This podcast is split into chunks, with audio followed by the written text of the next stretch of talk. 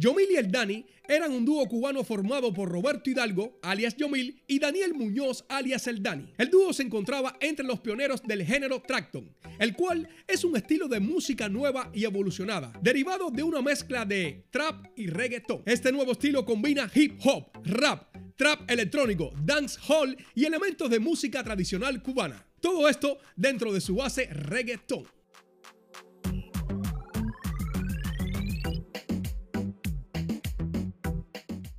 El dúo trabajaba sin parar. Iban al estudio todos los días. De esta manera podían grabar muchas canciones y tenían para escoger en sus discos. Ambos chicos nacieron en Cayo Hueso, a un par de cuadras de distancia. Daniel Muñoz, el Dani, nació en el año 1989 y tres años después nació Roberto Hidalgo, alias Yomil. Ambos chicos empezaron sin recursos, sin ayuda. En ese tiempo las casas de cultura aún funcionaban bien en ese tiempo también servían de mucho apoyo para las personas nuevas que no tenían dónde presentarse y tenían ganas de mostrar su talento. Empezaron con el grupo D.D. La primera vez que se presentaron fue en el top 10 que hizo Fiesta Habana. No llevaban ni una semana cantando juntos. Sabían que sería muy pero muy difícil pegar un tema ellos dos solos. Tenían que buscar mucho dinero que por supuesto no tenían. Solo contaban con su talento y las ganas de luchar por sus sueños. De esta manera, decidieron trabajar con los artistas que pegaron en los top 10. Así fue como se grabó un disco de featuring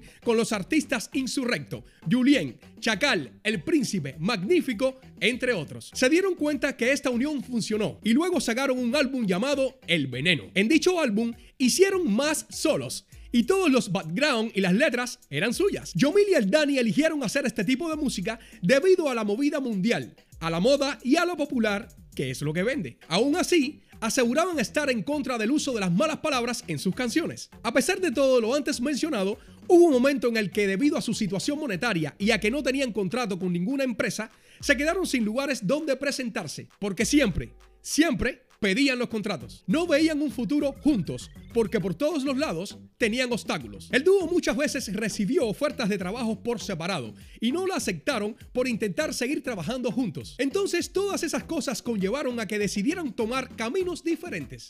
Así empezaron distintos grupos, uno con la agrupación Los Cuatro y el otro con Jacob Forever. Luego de tres años no se hablaban, aunque seguían viviendo en el mismo barrio. Hasta que un día en un concierto de Jacob Forever, se acercaron y se dieron la mano, se abrazaron y cantaron juntos.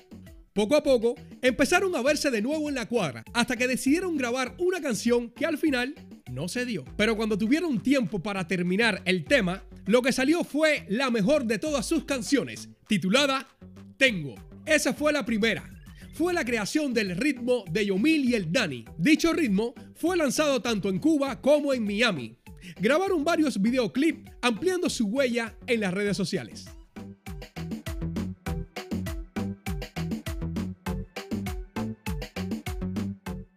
En septiembre del año 2015, Yomil y el Dani sacarían su disco Doping, trayendo a la escena cubana un estilo diferente de reggaeton, con instrumentales más al estilo americano de Chris Brown. Incluso tuvieron una polémica por su tema Te paso a buscar, que muchos catalogan como la versión reggaetonera del tema joven, salvaje y libre. Los chicos hicieron todo en una semana.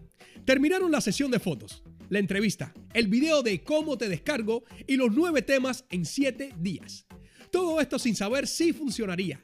Tenían tanto material y muchas ganas de mostrar todo lo que habían creado. Todo esto fue muy experimental para ellos, muy difícil de hacer canciones que fueran totalmente diferentes en el sentido de la musicalidad y la armonía. Salió el lunes y el miércoles fue su primer concierto en Cienfuegos. Cuando llegaron, se tomaron la sorpresa de que todas las personas se sabían sus canciones. Su segundo álbum de larga duración, titulado Sobredosis, se lanzó en mayo del año 2016 y en la temporada de verano alcanzó el mejor gráfico de álbumes latinos. Ya para el año 2017 dieron su primera gira por los Estados Unidos, ya que tenían algunos problemas de visado, los cuales le impidieron viajar antes. Fue entonces cuando lanzaron sus dos últimos álbumes hasta la fecha, llamado Ambidiestro a mediados del año 2017 y Dopados de la Mente a inicios del año 2018.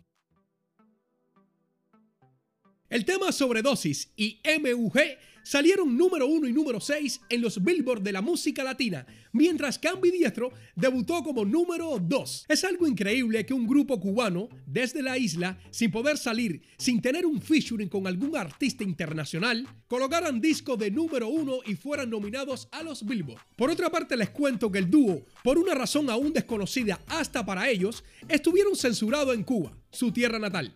Hace un tiempo estaban en el estudio trabajando y a Mauri Pérez los llamó. Los llamó para grabar una canción para un disco que estaba haciendo. Todo fue compuesto por Amaury Pérez. No pusieron nada. Y cuando Amaury fue a presentar su disco, le dijeron que todo estaba perfecto, pero que el disco no podría salir al aire si no quitaban el tema con Yomil y el Dani. Y lo mismo le sucedió con Elito Rebé. Tuvieron una canción que estuvo en el número uno de los premios Lucas en Cuba. Y cuando llegó el día de los premios, le dijeron a Elito que no podía cantarla con ellos. El video Amanece contó con dos nominaciones en los Lucas.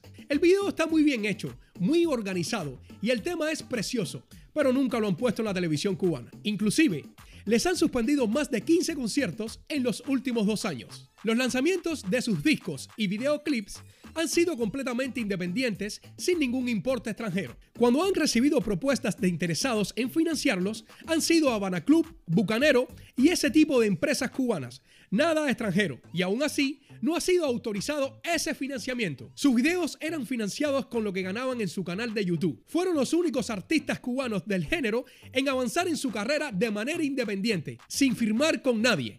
Incluso tuvieron ofertas de Sony y Universal, pero nunca vendieron su trabajo. Daniel Muñoz, el Dani, fallece el 18 de julio del año 2020 en La Habana, como consecuencia de una afección cardiovascular aguda. Aunque su compañero de escenarios, Yomil, salió en un video alegando que su muerte fue negligencia médica. Su muerte conmueve al pueblo de Cuba y el extranjero, así como todos los espacios en las redes sociales.